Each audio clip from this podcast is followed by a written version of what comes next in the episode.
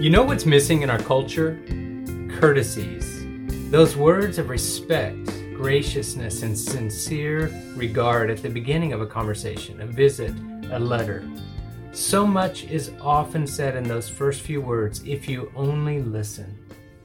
Welcome to First 15, where we listen to God and respond to His Word in a personal way. I'm Ron, and I'll be your guide on this journey. All of us are followers here. We're learning to follow and listen to God, to respond to Him, and then to live out the truth of His Word in our lives. If you're new here, I invite you to follow or subscribe to this podcast on your favorite podcast provider. You're in the right place to grow your faith. In season four, we're going to pray through a few New Testament letters. In episode one, we read through Paul's letter to Philemon and his appeal for Onesimus, his slave, and also a new believer, so that he would be set free. Today we're going to start reading and praying through the letter to the Colossians. The intent of our podcast is to apply the truth of God's message beyond the first 15 minutes to the rest of your life. We follow a four step process. There's more details about that at wordofprayer.com. That's with dashes. I mentioned before a few of the challenges and blessings that come with reading letters in the New Testament. One of the challenges is we're reading someone else's mail, and we only get one side of a two way conversation. However, God speaks to us today as we listen in on these early conversations between Christ followers of the first century. Also, there are some real blessings that come from the practical instruction and the theological truths that are shared in the New Testament letters. And today we get to see an example of how Paul prays for other people. Let's begin by listening to the first part of Colossians 1 now. Colossians 1, verses 1 through 14. Paul, an apostle of Christ Jesus through the will of God, and brother Timothy. To the saints and faithful brothers in Christ at Colossae, grace to you and peace from God our Father. We give thanks to God, the Father of our Lord Jesus Christ, praying always for you. We have heard of your faith in Christ Jesus and of the love which you have toward all the saints. The faith and love is because of the hope which is laid up for you in the heavens, of which you heard before in the word of truth, the good news, which has come to you. The good news is spreading in all the world and is bearing fruit and growing just as it does in you, ever since the day you heard and knew the grace of God in truth, learning it from Epaphras, our beloved fellow servant who is a faithful servant of Christ on your behalf. He declared to us your love in the Spirit. For this reason, since the day we heard about this, we also haven't stopped praying for you and asking God that you may be filled with the knowledge of His will in all spiritual wisdom and understanding. We also ask that you may walk worthily of the Lord, to please Him in all ways, to bear fruit in every good work, and to grow in the knowledge of God. All this so you'll be strengthened with all power, in line with the might of His glory, leading to all endurance and perseverance with joy. Give thanks to the Father who qualified you to take part in the inheritance of the saints in light who delivered us out of the realm of darkness and transferred us into the kingdom of his beloved Son, in whom we have our redemption, the forgiveness of our sins. I'm reading from a translation that I did from the Greek New Testament. I encourage you to read the Bible in different versions or translations so you can pick up on some of the different ways of how God's Word can be expressed or interpreted to us. Now, as we consider Colossians 1, first, let's just notice a few facts. Paul and Timothy co wrote this letter to Christians in Colossae. It's a small Greek city in Phrygia, which is in modern day Turkey. Colossae is just over 100 miles east and inland from Ephesus, where Paul spent a considerable time. Now, Ephesus was right on the coast, it was a port city. And we know from the book of Acts that Paul spent a couple of years there and he passed through there several times. And it was a major city in the Roman Empire, a major city of Asia. In point of fact, it was at the end of the Silk Road that linked to the east. Colossae was on the trade route that linked Ephesus with the cities in the Middle East and in Eastern Asia. So Colossae was actually well known for its high grade wool and for its agricultural products. Most likely, Epaphras is from Colossae or one of the nearby towns, and he became a Christian under Paul while in Ephesus and then carried the gospel back to Colossae. We'll hear later that Paul had not actually visited the believers in Colossae.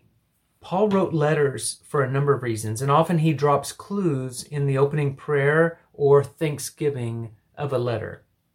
In the opening greetings, Paul mentions the faith and love of the Colossian Christians and their hope, which is based on the gospel or the good news of Jesus Christ.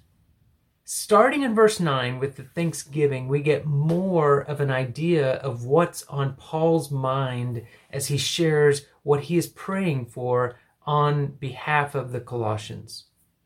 I'll read it again, verses 9 through 14. For this reason, since the day we heard this, we also haven't stopped praying for you and asking God that you may be filled with the knowledge of his will in all spiritual wisdom and understanding. We also ask that you may walk worthily of the Lord, to please him in all ways, to bear fruit in every good work, and grow in the knowledge of God. All this so you'll be strengthened with all power, in line with the might of his glory, leading to all endurance and perseverance with joy Give thanks to the Father who qualified you to take part in the inheritance of the saints in light, who delivered us out of the realm of darkness and transferred us into the kingdom of his beloved Son, in whom we have our redemption, the forgiveness of our sins. That's powerful. Paul is asking for God to fill the believers with spiritual wisdom and understanding, not head knowledge, but the kind of wisdom that shows in the way you live, that bears fruit in the things you do. The point is not to gain wisdom so you look smart, but so that you stay on the path and give thanks to God, praise Him, and point people to who He is, because our salvation rests in Him. And that's saying a lot. That is such a powerful prayer. I remember when I was 22, I moved to Singapore right after college. When I got to the airport in Midland, Texas, I was surprised by a group of people from my church who drove the hour and a half from my hometown to send me off at the airport. Someone in that group read these verses from Colossians 1 as their prayer for me, a parting word of blessing and a charge to me. I've never forgotten it. Paul prays for the Colossians to be filled with knowledge, wisdom, and understanding. Now that's both head and heart, filled with God's truth. He also prays that they walk worthy of the Lord, bearing fruit in good works. That's feet and hands, all expressing God's truth. And finally, he prays they will be strengthened with power, that they will endure with patience and be filled with joy.